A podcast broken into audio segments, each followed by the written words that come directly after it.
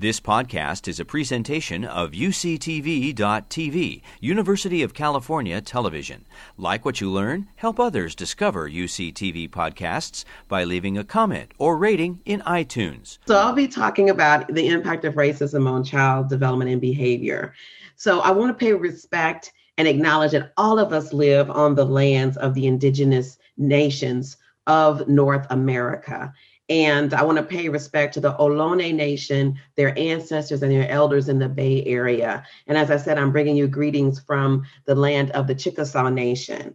Uh, for those of you who know whose land you currently live on or whose land you were born on, I'm going to ask you to acknowledge your Indigenous uh, ancestors uh, in the chat box, please, as we go along, if the chat is open. I'm not sure if it's open or not. But we continue to acknowledge the truth of the violence that has perpetuated uh, against our American Indian and Alaska Native brothers and sisters in this country and the elders in the name of this country. And we're committed to uncovering the truth and up highlighting their voices. I also want to pay respect and honor to our ancestors who uh, were terrorized during the Maafa, which is the African Holocaust. That includes the invasion of the African continent by colonial powers, the kidnapping um, and enslavement of hundreds of millions of African people and those who uh, lost their lives during the transatlantic slave trade. I also want to highlight the recent uprising in anti anti-Asian uh, violence in this country and anti-Asian racism. It isn't anything new. It's new to some people, but we've had anti-Asian racism and violence in this country since the 1800s. In fact, uh, some of our Chinese ancestors and Japanese ancestors were actually slaves in the United States. So, uh, and many women of Chinese descent were enslaved in sex brothels and in this, and there were sex slavery during the 1800s in the Wild West in Colorado and Utah and California. So we highlight this anti-Asian racism. We speak out against it. And I love this picture from the New York Times where the young woman has a sign that says, Asian is not a virus, racism is. Because I have a talk that I do nationally called Racism, a Societal Pathogen. So we speak up and we speak out against anti-Asian racism.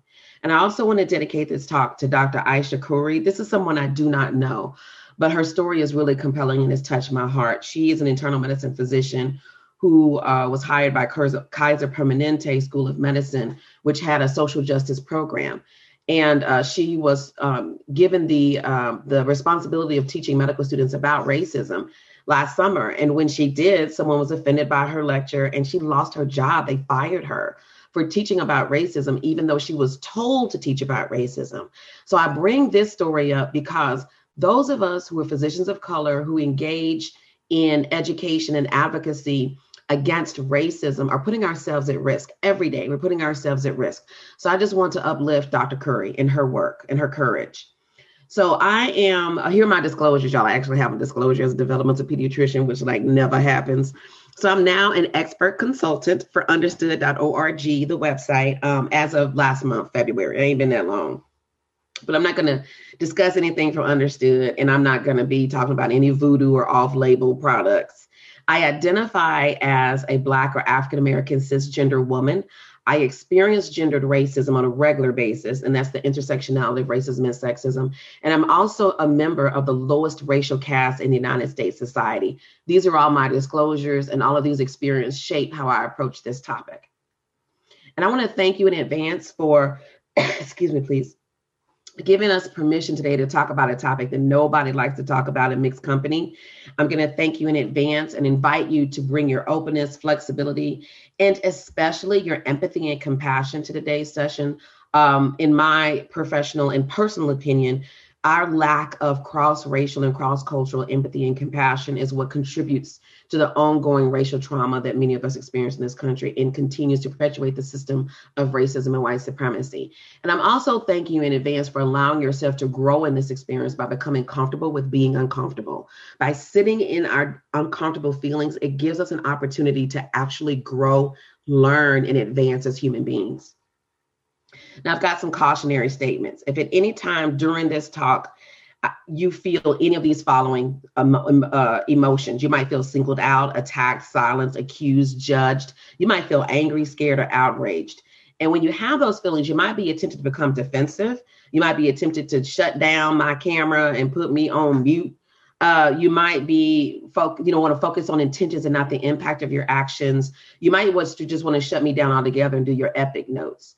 But instead of doing that, I'm going to invite you to try one of these strategies. Maybe you know, maybe you text a friend and say, gosh, you know, I'm feeling really uncomfortable saying this, but, or maybe you turn to a friend that's in the same room with you and say, you know, can you help me understand whether I'm, my, my thinking might be uh, problematic?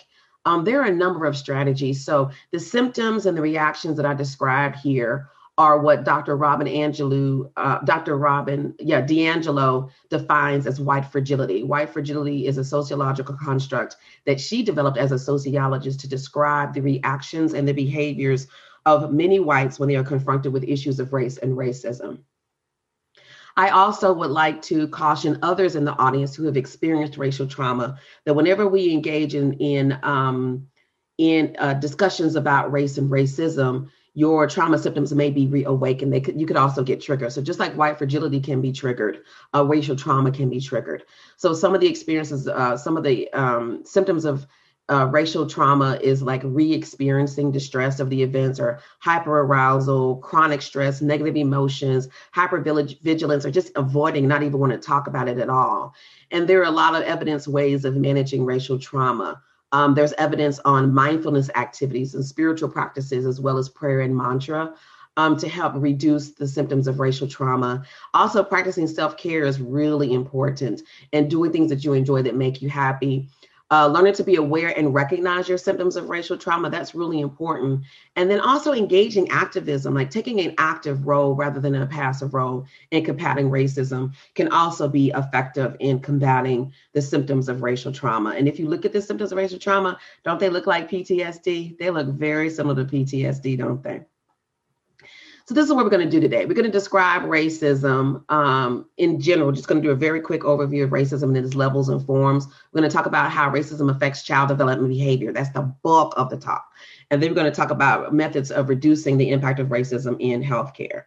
So, what is racism? So, racism is an organized and dynamic caste system in which the dominant racial group based on this hierarchical ideology develops and sustains structures and behaviors of that privilege the dominant racial caste while simultaneously disempowering and removing resources from subordinate racial castes. Okay, so racism is a caste system based on this social uh, category of race uh, that was invented. Uh, racism has three levels institutionalized, interpersonal, and, and internalized. It has a lot of different forms. There's colorblind, cultural, gendered racism, environmental, and, re- and uh, medical racism. So when you look at the three levels of racism, we have to thank uh, Dr. Camara Jones for, for developing this framework. So racism overall, this overarching um, theme of institutionalized racism is also called structural racism and systemic racism. And I consider this form of racism as the threads in the quilt. You know, my great grandmother and my grandmother were quilters and we have some of their quilts. And these quilts are like 70 years old 80 years old. And you know what they're held together by? The threads. And that is the thread that holds uh, racism together in our society. And institutionalized racism is what is actually codified in our governments and institutions. It's in our customs our laws our traditions our policies and our practices. And what dr jones uh, suggests is that um, institutionalized racism or structural racism can manifest in two ways. Um, you have differential access to goods, services, and opportunities, right, by racial caste. So that could be material conditions like education, housing, employment, healthcare, and environment, which are the social determinants of health, y'all, and access to power, like access to information, resources, and political voice. So there's differential access to these to these um, to these goods, services, and opportunities in our society based on the racial racial caste that you're in. And then there's interpersonal racism. This is the form of racism that most people think about, that personally mediated racism. Most people in the United States have like a pre-kindergarten understanding of racism. They think it's, you know, racial using racial slurs or just being mean to somebody, and that if everybody would be nice, kumbaya, it'll all go away. That is not the way racism works. Um, and I invite you to actually read articles, read books, watch some documentaries, and, and build your own racial literacy. So, interpersonal racism is the prejudice and discrimination that is experienced between members of the dominant racial caste and members of subordinate racial castes. Um, and implicit racial bias are these subconscious racial attitudes that are often opposed to our explicit biases or our conscious racial attitudes. And I see this is just an oddism. I see implicit racial bias as the soil in which interpersonal racism blooms. And then microaggressions are the acts of interpersonal racism that occur on a regular basis. Then there's internalized racism. Internalized racism is where you drink the Kool Aid of racism and white supremacy. It is accepting the racist notions that white people are superior and non white people are inferior. So for BIPOC populations, I forgot to define BIPOC earlier, but BIPOC is a new acronym to describe all peoples of color, all people that don't identify as white in the United States excuse me, please. That includes the Blacks, Indigenous people of color. So that also includes the POC part. Um, it includes uh, Latino Americans, Asian Americans, Arab Americans. Um, and the the B and the I are there to acknowledge the unique histories that Blacks and Indigenous people have in this country. Okay to highlight that uniqueness. So when people of color, when BIPOC populations believe in their own inferiority and the superiority of whites, that is internalized racism. And when whites believe in their own superiority and the inferiority of people who are not members of their of their racial caste, that is also internalized racism. And let me tell you, if you were born in the United States, I promise you, you have internalized racism. You have. All of us have. And if you immigrated here and you've been here more than five years, you have internalized racism. All of us do. And we have to work every day, every day of our lives to undo it. So, for example, in the Black community, we have this saying that the white man's ice is colder, his sugar is sweeter, and his water is wetter. And it is this idea that whatever white folks have has got to be better than what we have. Um, and so that is internalized racism. Now, if we look at the different forms of racism, y'all, there is tons of research on every single form of racism there is. So I'm going to invite you to read some of the uh, references that are in your handout. Uh, but colorblind racism uh, refers to this belief that racism is no longer a problem um, and that everybody should be treated the same and you should never take race into account in your practices and policies and this is what I call the three monkey um, uh, belief in racism. You know, I see no racism, I hear no racism, I do not ever speak against racism. That is colorblind racism. It is the most dangerous form of racism we have today. It is the most prevalent form of racism we have today, and it is the form that developed post civil rights. Gendered racism is the intersectionality between racism and sexism, and this is what women of color experience on a regular basis. Um, environmental racism are the policies and practices that place non-white people at higher risk for poor environmental health outcomes. So that includes like redlining practices, food deserts, policing practices, etc. Cultural racism is where we view that's really pervasive in society, where white is considered to be the norm um, or regular or the standard and non-white is the alternative it's the anomaly. So you know like when there are actors on tv you know jesus is white and moses is white and cleopatra is white and santa claus tooth everybody is white right? That's cultural racism. Um, and then there's medical racism which is the historical abuse and uh, maltreatment of BIPOC populations by healthcare providers in this country. In fact, we know historically that modern medicine in the United States was built on the bodies of Black and Indigenous men and women in this country for centuries. And it continues today in Latinx populations, um, uh, uh, Asian American populations, Arab American populations, American Indian and Black American populations. So when you're thinking about racism, I got this uh, this slide from this absolutely brilliant bioethicist, Dr. Nneka um, Sederstrom. She's like a beast, y'all. So, but she, I don't know where she got the slide from, but I love this. So, if you think of racism as an iceberg, what most people know about racism is really explicit and visible, right? They're thinking about the Archie Bunkers of the world, right? The bigots. But the majority of racism that affects us is under the water. It is the rest, the other 90% of this iceberg that we don't acknowledge. Okay. So I'm going to be talking today about what's under what's under the water, the part of the iceberg that we don't see. Oh, I'm sorry. It actually came from this um, this uh, Birth article from um, 2017. I completely forgot. I forgot. Sorry, y'all.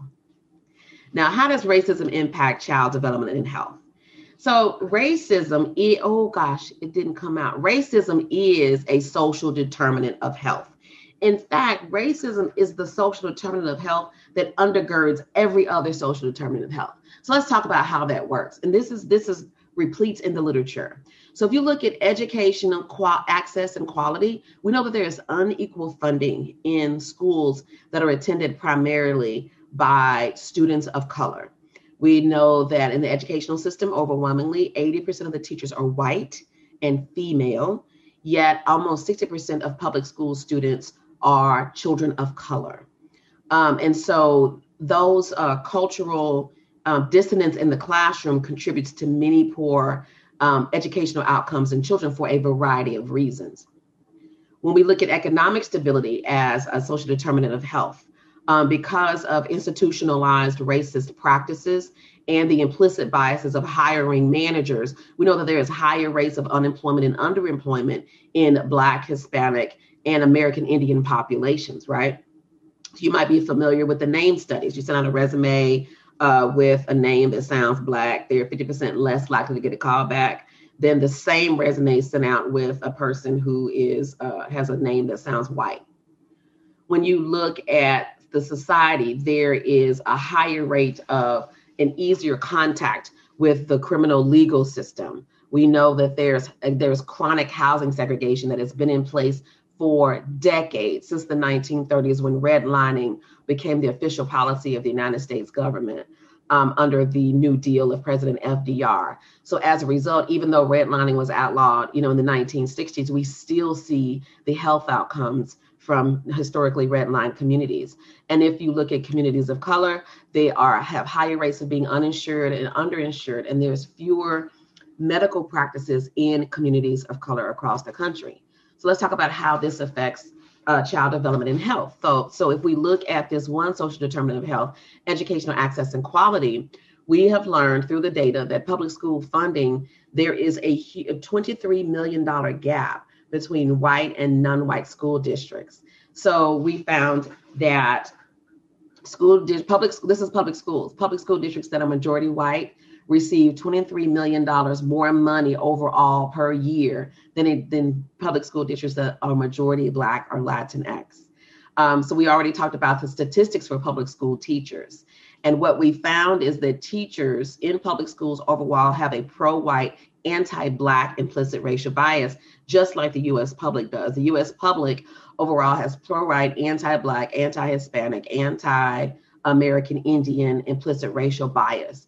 I am not yet aware of the uh, full data on anti-Arab and anti-Asian implicit racial bias, like national data sets, but I'm sure it ain't different, y'all.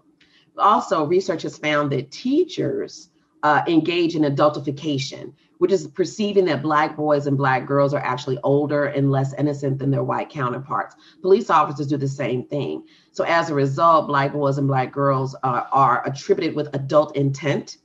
Um, they're perceived to be less need in less need of protection, and they're more likely to be harshly punished for uh, behaviors they engage in. So, for example, there was a case out of uh, North Little Rock, Arkansas, maybe a week or two ago, where a white kindergarten teacher had a kindergarten six year old black boy clean out the commodes in the bathroom with his bare hands, unclogging the toilet from poop and toilet paper.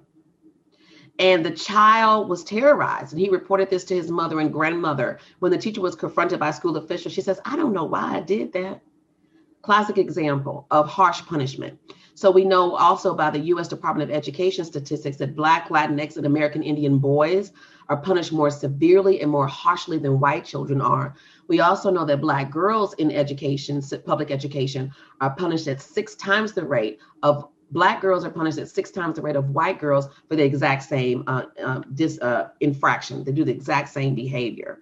And we know that Black children are overrepresented in the special education system for behavior problems yet they're underrepresented for developmental disabilities. So when you look at how racism manifests in our educational system through through uh, public school funding, which is institutionalized racism, and the uh, implicit bias and interpersonal racism from teachers and school officials, this is how it impacts child development and behavior within the school system. You see poor educational outcomes, higher rates of grade repetition, higher rates of school failure, and higher rates of dropout among Black, Latinx, and American Indian populations.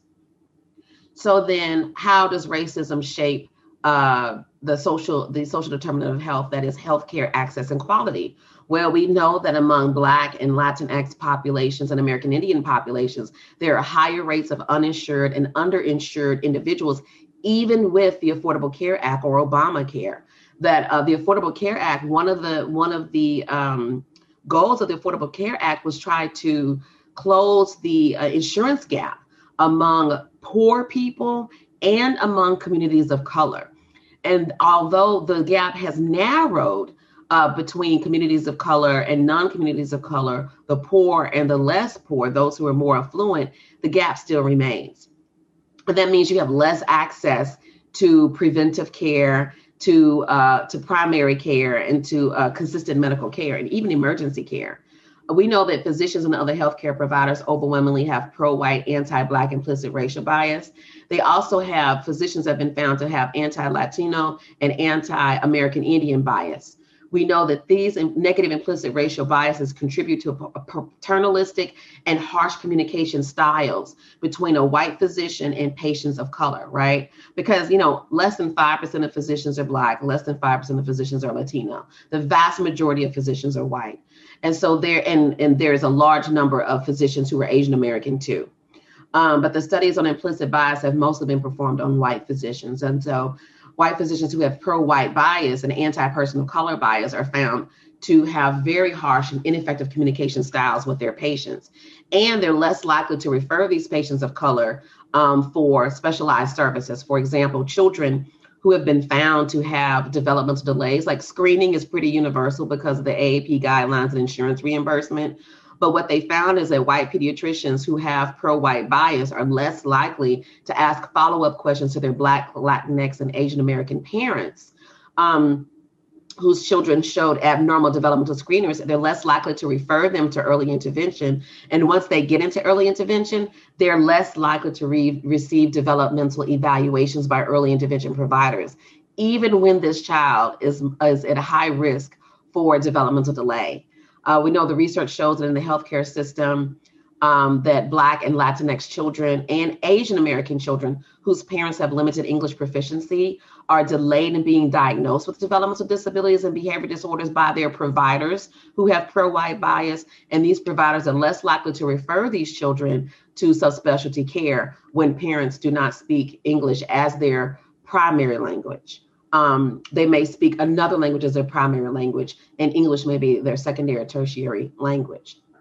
So, this is how racism affects child development and behavior through the healthcare system, having a uh, delayed diagnosis of developmental disabilities and less likely to receive the interventions you need. If we look at how racism shapes the social determinant of health, that is neighborhood and the built environment, we're going to talk about redlining. So, redlining is a systemic segregation the systematic segregation of neighborhoods by the government in the 1930s.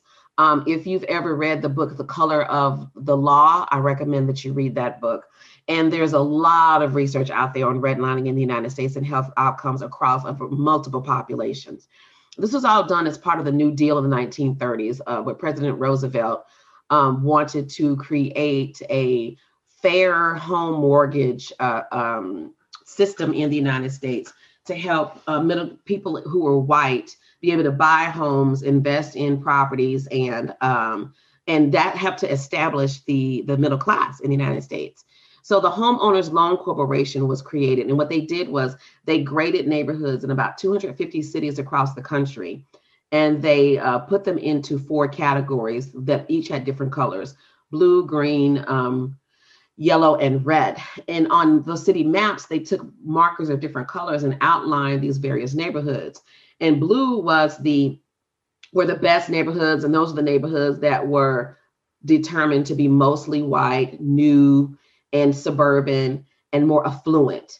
And they were the lowest risk for economic investment. But neighborhoods that were largely Black, largely Latinx, largely immigrant, and largely poor were outlined in maps with a red marker, and they were deemed they were deemed as hazardous. They were high risk economic um, economic uh, neighbor economic investment neighborhoods even though there was no data to support that. There was no data to support the difference between defaulting on home mortgage loans in red line communities as opposed to the blue and green neighborhoods in fact there were equal rates of being able to pay your mortgage on time However, because these, these communities were overwhelmingly communities of color, they were designated as red. And what this local governments, the city government, state governments, and federal government did was systematically disenfranchise from these neighborhoods for 50 years.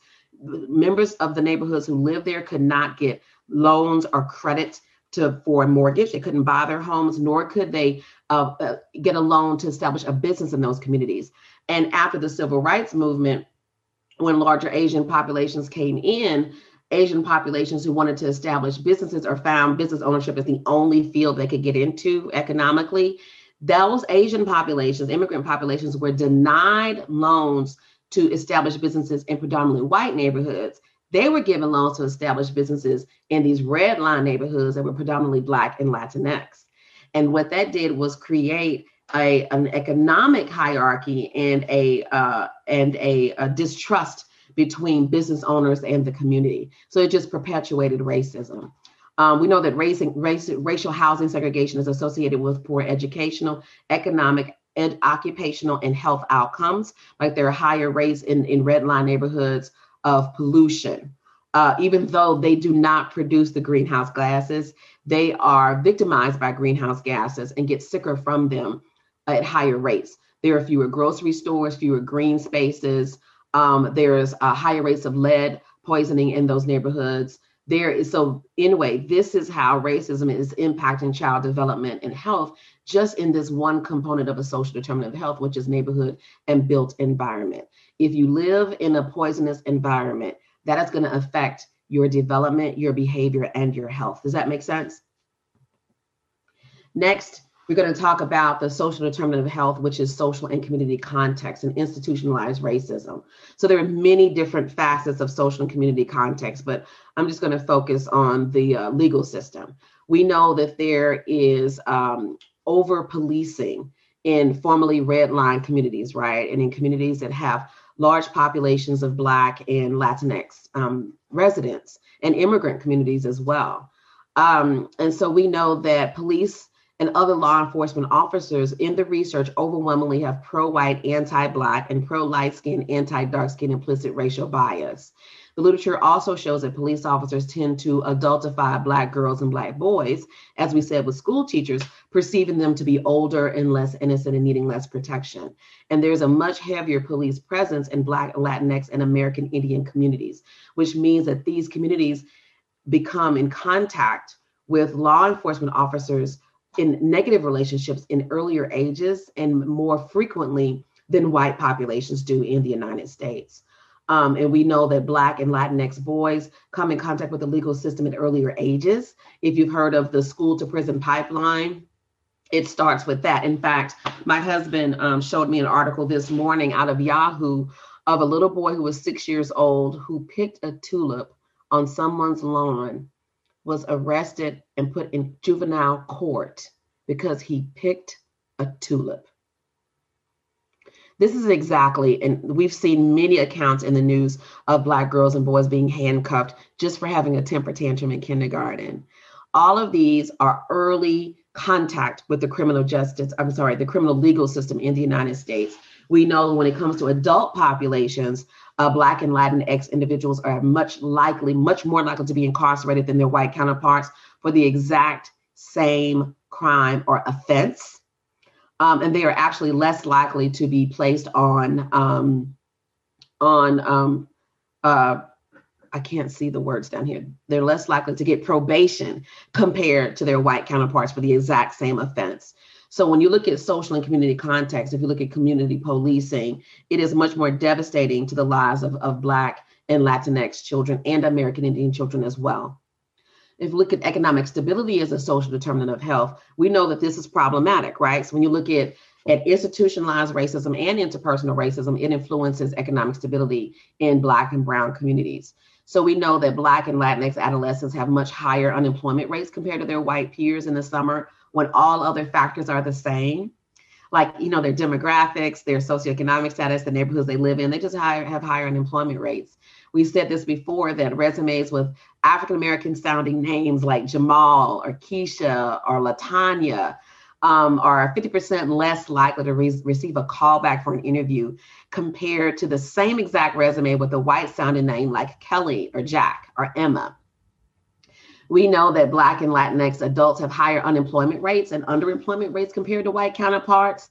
And this has really been exacerbated during the, during the COVID pandemic. Um, when you look at unemployment rates, for example, among Black populations, among Black parents, did y'all know that a Black man with no criminal history and a bachelor's degree is less likely to be hired on a job than a white man who dropped out of high school who has a felony on his record. What does that tell you?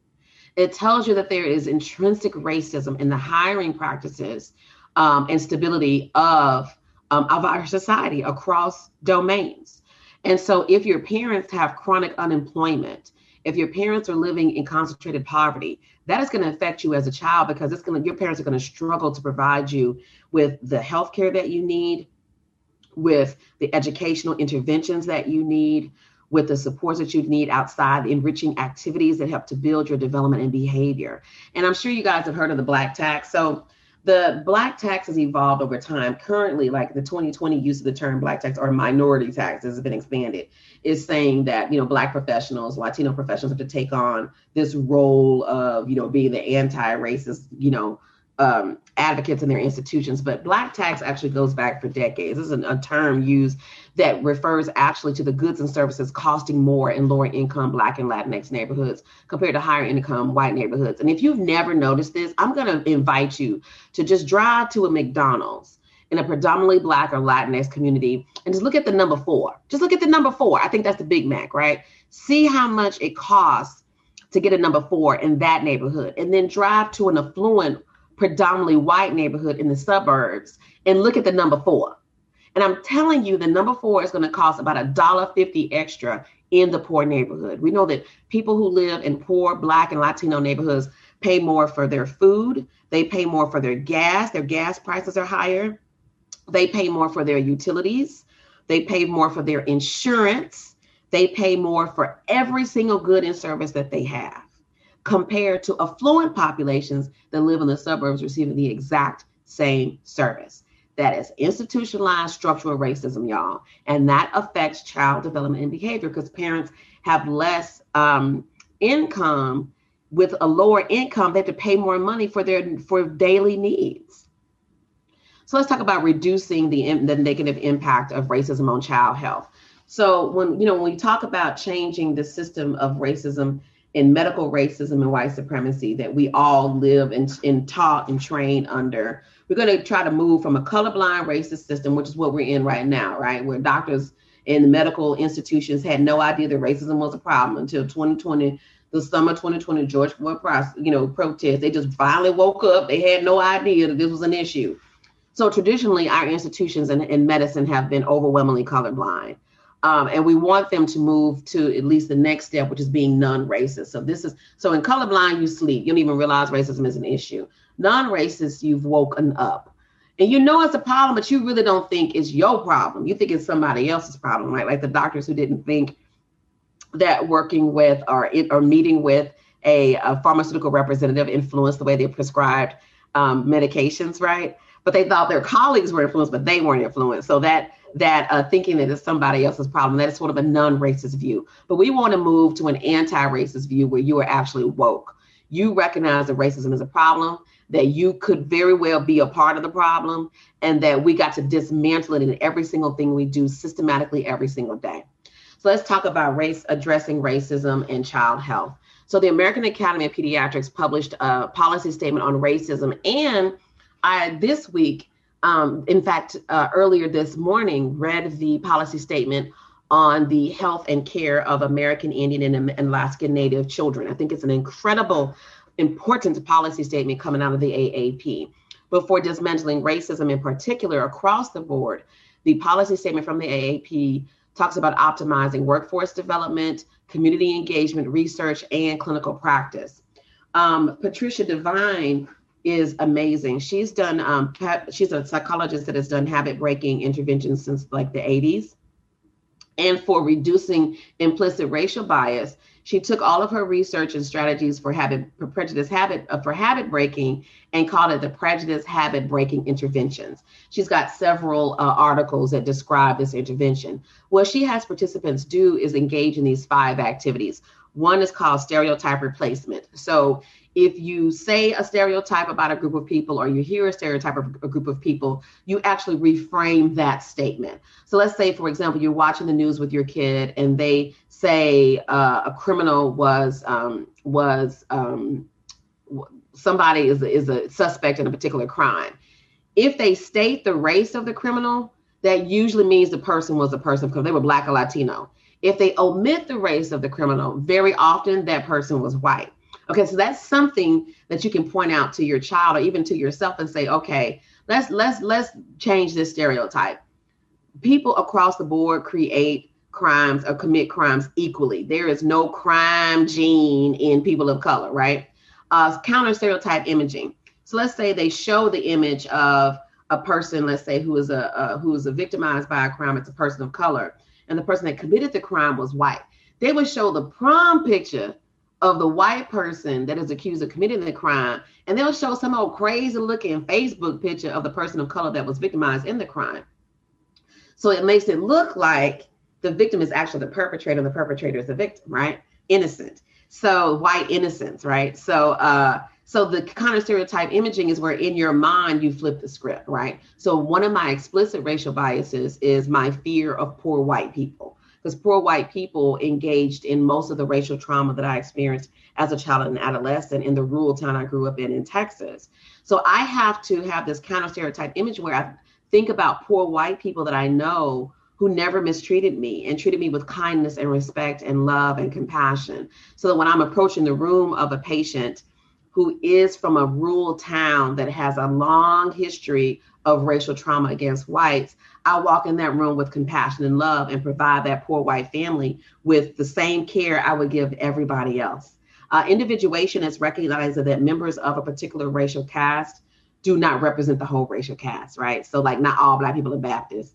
So, what you want to do is uh, respect the individual characteristics, traits, beliefs, and practices of a person within a group.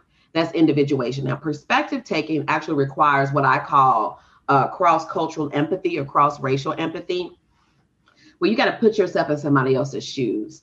And that is very hard to do for members of the dominant racial caste because they've never been in a position.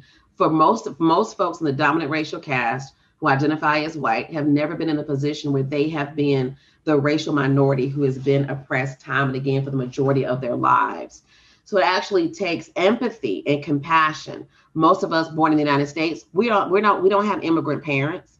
We're not immigrants. My family's been here for 10 generations. I'm generation seven. I don't know what it's like to be an immigrant, right? And so I have to have compassion to put myself in the perspective of my families who are immigrant families. And then increasing opportunities for contact is another strategy. And that means I'm not talking about just sitting next to somebody in the cafeteria, chit chatting for five minutes, and now your best friend is Puerto Rican. That's not what I'm talking about. Research shows that white American adults actually have fewer um, friendships with non white people than Blacks, Latinos, and Asians do. Blacks, Latinx, and Asian American adults have more friendships with people that are not members of their racial group, and they have more friendships with whites than the counterpart. So the idea is increase opportunities for, for, meaningful relationships with people that don't look like you, don't pray like you, don't talk like you, or believe like you, right? That is really important because what that helps to do is reduce our implicit racial biases. So unfortunately, what uh, Dr. Devine's research has found is that these practices help to reduce implicit, uh, improve our knowledge of racism and bias, um, improve our skills in managing it, but it doesn't change our behavior. So we don't have any data to show about behavior changes in uh, implicit bias training. There are efforts to change the core competencies in the ACGME to include social determinants of health, racism being a social determinant of health. I was appointed to a task force with the American Board of Pediatrics. So we worked on changing one of the uh, the entrustable professional activities for pediatric residencies And we have also worked on um, writing questions that address issues of racism in healthcare. And finally, when it comes to our medical journals, we've got to decolonize the way we talk about um, data, right? We're comparing across racial populations. In fact, in the policy statement on American Indian Health, they talked about we got to stop white centering, right? We compare everybody else's outcomes to whites as if white is the norm. We should be comparing when we talk about race, it is not biological, it is a social category. So we got to just recognize it as a demographic factor, not a risk factor for disease. And then when we compare these demographic factors, we should compare them across all populations, not just using white centering. Does that make sense, y'all? So overall, we know that racism is a social determinant of health that undergirds every other social determinant of health. And all forms of racism affect the mental health, education, physical health outcomes of our children. And as pediatric providers, uh, healthcare advocates, we need to be, we are responsible for helping to dismantle the system of racism and white supremacy within the little corner of the universe that we have. Thank you. You've been listening to a podcast by University of California Television. For more information about this program or UCTV, visit us online at uctv.tv.